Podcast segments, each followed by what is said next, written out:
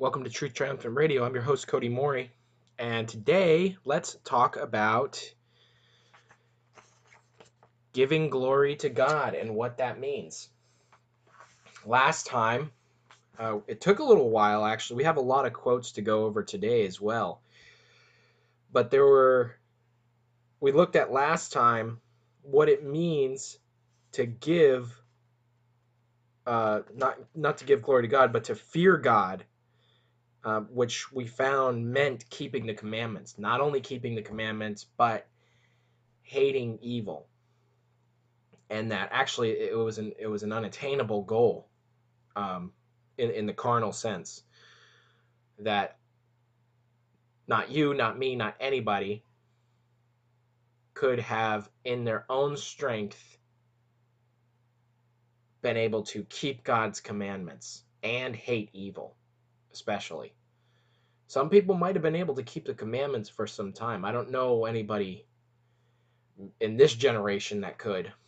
But perhaps maybe there was somebody who could keep the commandments in the letter. But could they change the way they thought? Could they change their heart, their heart yearning? That's not something that could be done. So that as we learned last time, when we look to Jesus, we can find that he he is our righteousness and that he can change us and he can give us the power to be able to keep his commandments. And that's what he expects of us. That's what he I actually have a quote from uh, John chapter 15 where he talks about that. Of course, there's the there's also John 14, uh, John chapter 14 verse 15 where it's uh, where he says, "If you love me, keep my commandments." And that's what it means to love to love God is to keep his commandments according to Romans chapter 13. Romans chapter 13 which says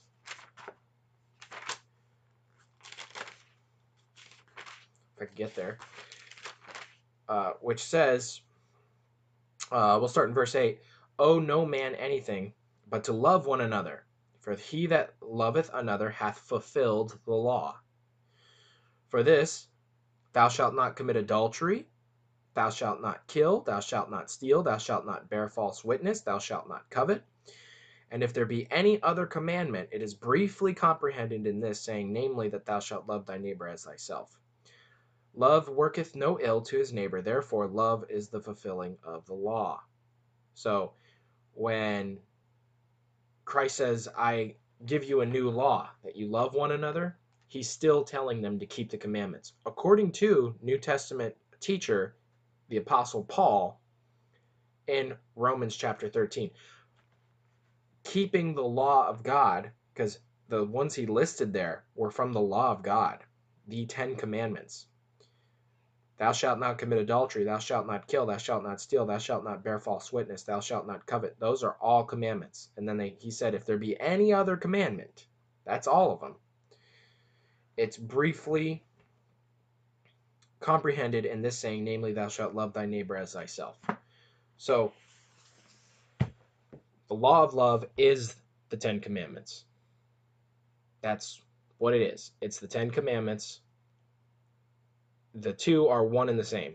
And yeah, again, we'll look we'll look at another verse that has to do with that, but want to look at giving glory to God. And again, we're doing this we're doing this because it's the most important message in these last days.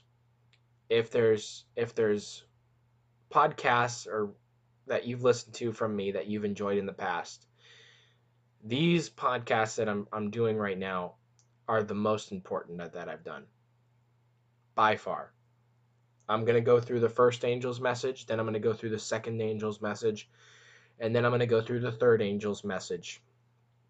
And then probably look at the fourth angel as well, even if briefly. Uh, but we'll talk about all those things. So let's get right into it. Giving glory to God. What does that mean? Because remember, the first angel, when he starts to speak, he says, Fear God and give glory to him, for the hour of his judgment is come. And worship him that made the heavens and the earth and the sea and the fountains of waters. That's verse 7 of Revelation chapter 14. So, what does that mean? Well, if we go to John chapter 15, John chapter 15, and verses 1 through 10, just to give some context, it says this I am the true vine, and my Father is the husbandman. Every branch in me that beareth not fruit, he taketh away. And every branch that beareth fruit, he purgeth it, that it may bring forth more fruit. Now are ye clean through the word which I have spoken unto you. Abide in me, and I in you. As the branch cannot bear fruit of itself, except it abide in the vine, no more can ye, except ye abide in me. I am the vine, and ye are the branches. He that abideth in me, and I in him, the same bringeth forth much fruit. For without me you can do nothing. Now, he's saying the other side of right there, before we continue, he's saying the other side of the coin of what we were talking about with fearing God. Fearing God is simply keeping his commandments. Now he's telling you how. You have to abide in him. For without him, you can do nothing. I can do nothing. None of us can. So we have to abide in him. We have to be totally submissive to his will and ask him to work a miracle in us each and every day. If we don't yearn for it, if we don't anguish for it, if we don't beg God and plead for this every single day, we won't get it. If we don't plead for the victory, if we don't beg and grovel for the victory over whatever sin it is or sins that are keeping us from having that that perfect character many maybe there's many maybe there's maybe there's one that's just in your way or maybe there's just one that's just in your way till the next step of your christian experience if you don't beg and plead and of with anguish of spirit and just laying yourself out open before the Lord, if you don't beg for to overcome that sin, you're not going to. We can't be careless about this. And in the time frame that we're living in, how much time do you think we have left? You remember and I've said this before, but you remember the sin of Sodom. Sodom was a type of God's final judgment and destruction of the world where they were destroyed. They were completely destroyed. What was the sin that was highlighted in Sodom? It was fornication, it was homosexuality. With the homosexual movement that has been on steroids really since the 70s and has continued to climb, now we have uh, gay marriage and and all these you know Supreme Court cases on whether or not you can make a cake for for people, and these these things are probably going to co- start coming back up again. Look at what it looks like now. It's it's removed even further beyond just homosexuality, and it's moved into transgenderism. That's what the whole Black Lives Matter movement. Um, it's part of their mission statement of what they're about. That's why I said in the in the previous in the previous message that it bothers me very much that there are pastors, uh, even in the Seventh Day Adventist Church, that are are saying that the church su- should support Black Lives Matter. Well, can you support something that is saying that we're fighting for transgender rights and things like that if you're a Christian? You can't because if if your conscience is captive to the Word of God. What does the Bible say about those things? He says homosexuality is an abomination in Leviticus chapter 18. It also says in the New Testament that a man that wears women's clothing is an abomination. And he didn't just say it was a sin. He didn't say it was unclean. He didn't say it was unsightly. He said it was an abomination. Those are the words that God chose to, to use to describe it.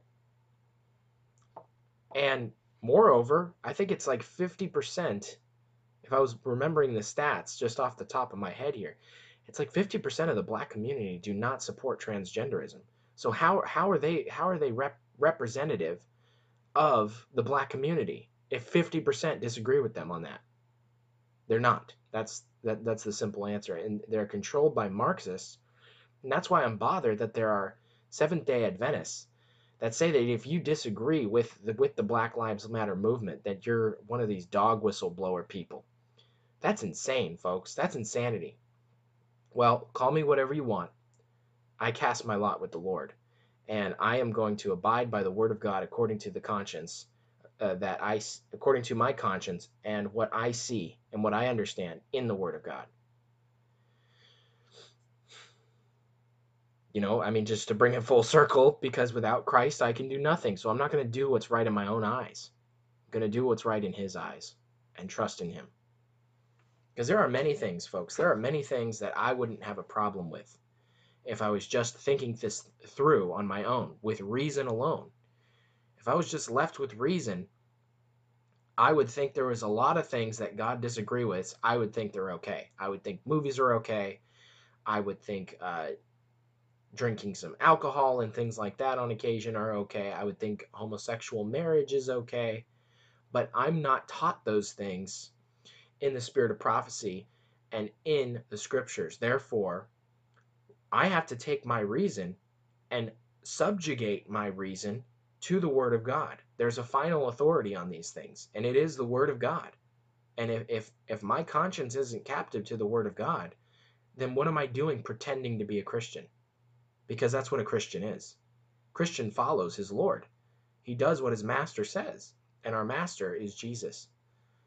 And that's a relationship, folks. I do that not because that's what I'll do, that's what I got to do to be saved. I don't do it because of that. I do it because I love him and I trust him.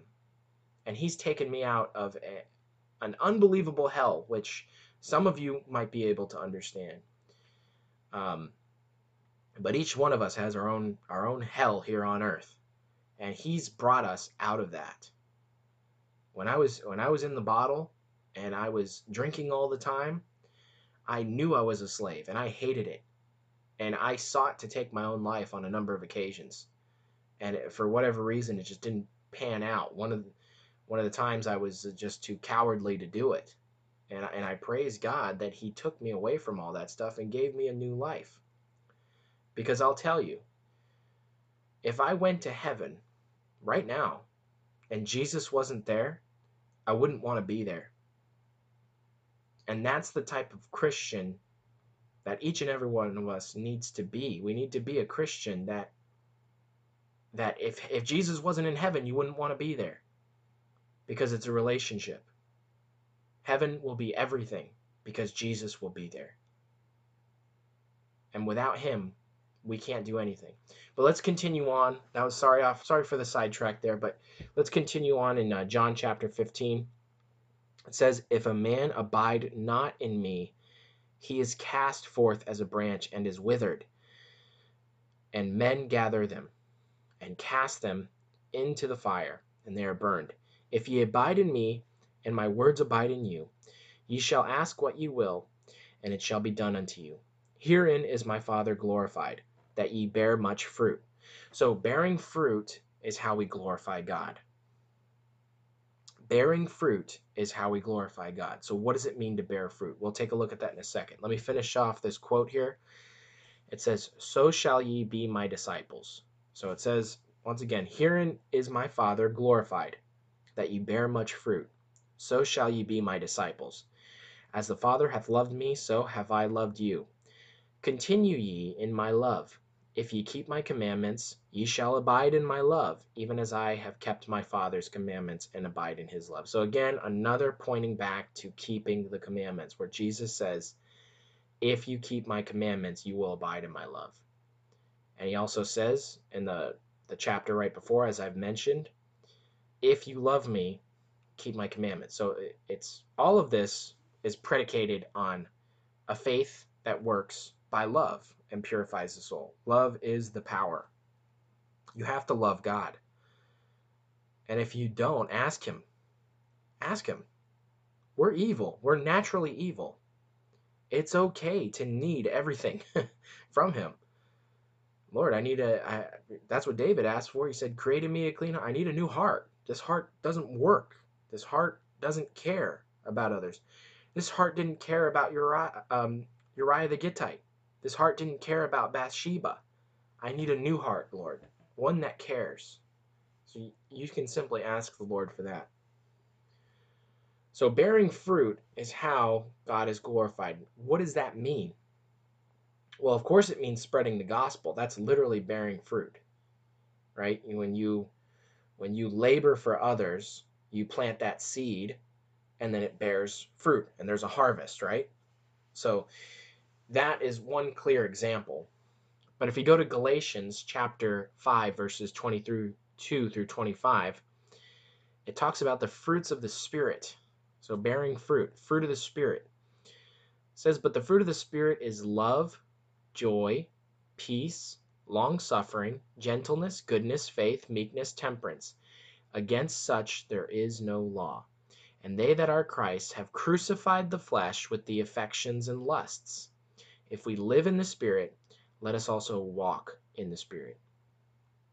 So, love, joy, peace, long suffering or patience, gentleness, goodness, faith, meekness, and temperance all those aspects will be character traits. Some will be uh, uh, more superior than others in, in individuals. Some some individuals have special gifts when it comes to gentleness, you know, and, and joy and peace, and some have special gifts of faith.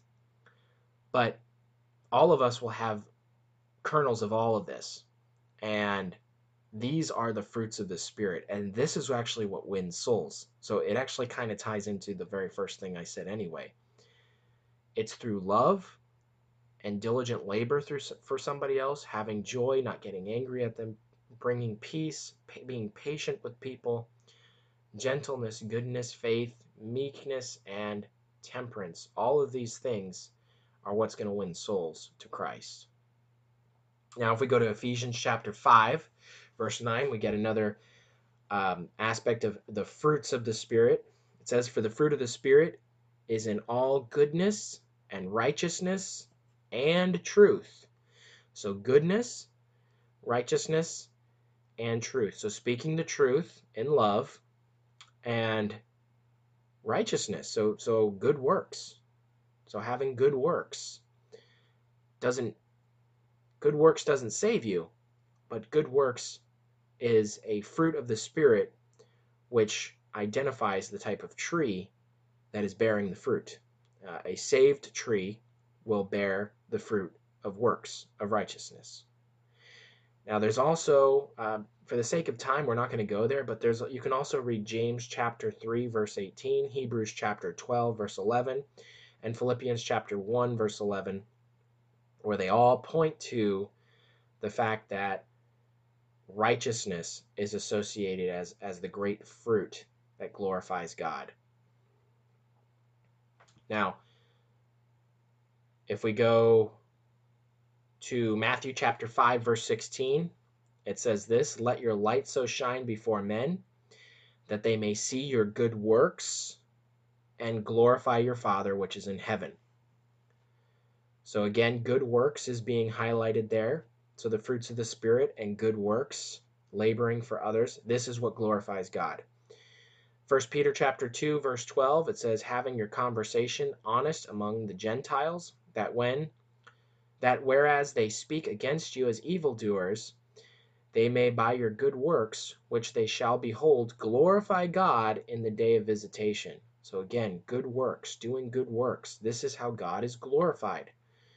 So just to recap there a little bit when the first angel is is saying with a loud voice fear god he's saying keep the commandments of god and hate evil and then when he says give glory to him he's saying bear fruit and have good works but he's not only saying that there's also another very important aspect of glorifying god that is associated here if you look for uh, 1 corinthians chapter 10 and verse 31. This is a well known verse, a lot of us know it. It says, Whether therefore ye eat or drink or whatsoever ye do, do all to the glory of God. So, whatever we do, whether we eat or drink, so we can't overeat and overdrink to the glory of God. What and whatever we do, you know, whatever you're consuming, whether it's it's a, a television show or a movie or or some type of amusement, is it ennobling? Does it glorify God? If it doesn't, if it perhaps it makes fun of God in the show or in the amusement you're watching, perhaps it downgrades uh, human beings in some way. Perhaps it has some type of agenda that it's trying to push upon you. None of those things would qualify as something that would be glorifying for God. So we got to make sure that everything that we do, that we do all to the glory of God. So our our diets, our our temperance and health habits, and everything that we do, it all has to be consecrated to the glory of God. I know another tall order. It's a tall order, folks. So we have to count the cost and we have to ask ourselves, is this what we want? Is this what we want? But I tell you, I promise you, if you give it a chance, if you give it a, a, a true chance, you will have peace, you will have fulfillment like this world could never, ever give you. And the Lord is not trying to take away from us things that are helpful to us or harmless. He's trying to take away things that are haphazard, harmful to us. And when He takes something away, He always puts in something much better. So, dietary, dietary goes in that. That's how we glorify God. Again, from 1 Corinthians chapter 6, verses 18 through 20 it says, Flee fornication. Every sin that a man doeth is without the body, but he that committeth fornication sinneth against his own body. What? Know ye not that your body is the temple of the Holy Ghost which is in you, which ye have of God, and you are not your own? For ye are bought with a price. Therefore glorify God in your body and in your spirit, which are God's. And again, that's very all encompassing. The things that you do with your body, are they glorifying to God? Now, the thing highlighted right before that was fornication specifically, but you can expand that principle into anything. I mean, can you smoke a cigarette and actively destroy the temple of God? No, you can't. Can you drink alcohol and actively destroy the temple of God? No. Now, some people think that the Bible tells that gives them license to have just a few. It actually doesn't. If you if you actually do a study and you read everything that the Bible has to say about alcohol specifically, drinking alcohol, alcoholic wine or strong drink, it's never positive. Ever. There's never a time where it says, "Yeah, this is a good thing and this is what I want you to do." It's always, always, always negative. If you don't believe me, study it out for yourself. But I have a quote here from uh, L. Gross and a book called How Much is Too Much The Effects of Social Drinking, written in 1983, page 161. It says this Investigations into the effects of alcohol on the brain now indicate that drinking at moderate levels can impair cognitive powers even on the next day when the drinker is sober. Wow. So can you can you do that even if you're just having a couple? Can you socially drink and destroy your brain to the glory of God? Is that is that glorifying and keeping keeping sanctified and holy your body temple? No, it's not. I have another one on alcohol because this one hits home for me. About so it kind of bothers me um, that about the confusion um, because I just know that this substance has destroyed so many people. This is from Marilyn K. Jones and Ben Morgan Jones in the Journal Studies on Alcohol, Volume 41, Number 1, written in 1980. This is what it says. During the baseline memory task, moderate drinkers had significantly lower memory ratios than did light drinkers, suggesting that the heavier drink may differentially impair the ability to retain information or possibly result in a faster decay of memory traces. The relationship of age and drinking habits to the effects of alcohol on memory in women. That was the name of the study. The relationship of age and drinking habits to the effects of alcohol on memory in women. So it destroys your memory. Can you remember the word of God if you if you're destroying your memory actively? No, you can't. Now, thirdly, thirdly, giving glory to God literally means that glorifying him. So praising him. You can find this in Psalm chapter 19 verse 1. The heaven declare, heavens declare the glory of God, and the firmament showeth his handiwork. So creation glorifies God. Also, you have Psalm 29, verse 1 and 2. It says, Give unto the Lord, O ye mighty, give unto the Lord glory and strength. Give unto the Lord the glory due unto his name. Worship the Lord in the beauty of holiness. Interesting. Worship the Lord in the beauty of holiness. So, being holy is how we glorify and worship the Lord. So give unto the Lord glory unto his name. So praising him. Now, the, all those aspects have to do with um, giving glory to God. So fearing God, keep his, keeping his commandments, just to summarize, keeping his commandments, glorifying God, bearing fruit, and having our diets and praising him. That's fear God and give glory to him in a nutshell. Right there. And I wanted to talk about something also specifically with caffeine. Because caffeine is the one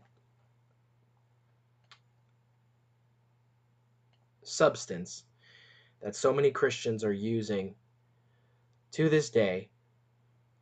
And I'm not going to read quotes from Mrs. White because there are there are plenty of quotes from Mrs. White where she talks about how it takes it takes from your future storehouse of energy and uses it now and gives you this this nervous energy.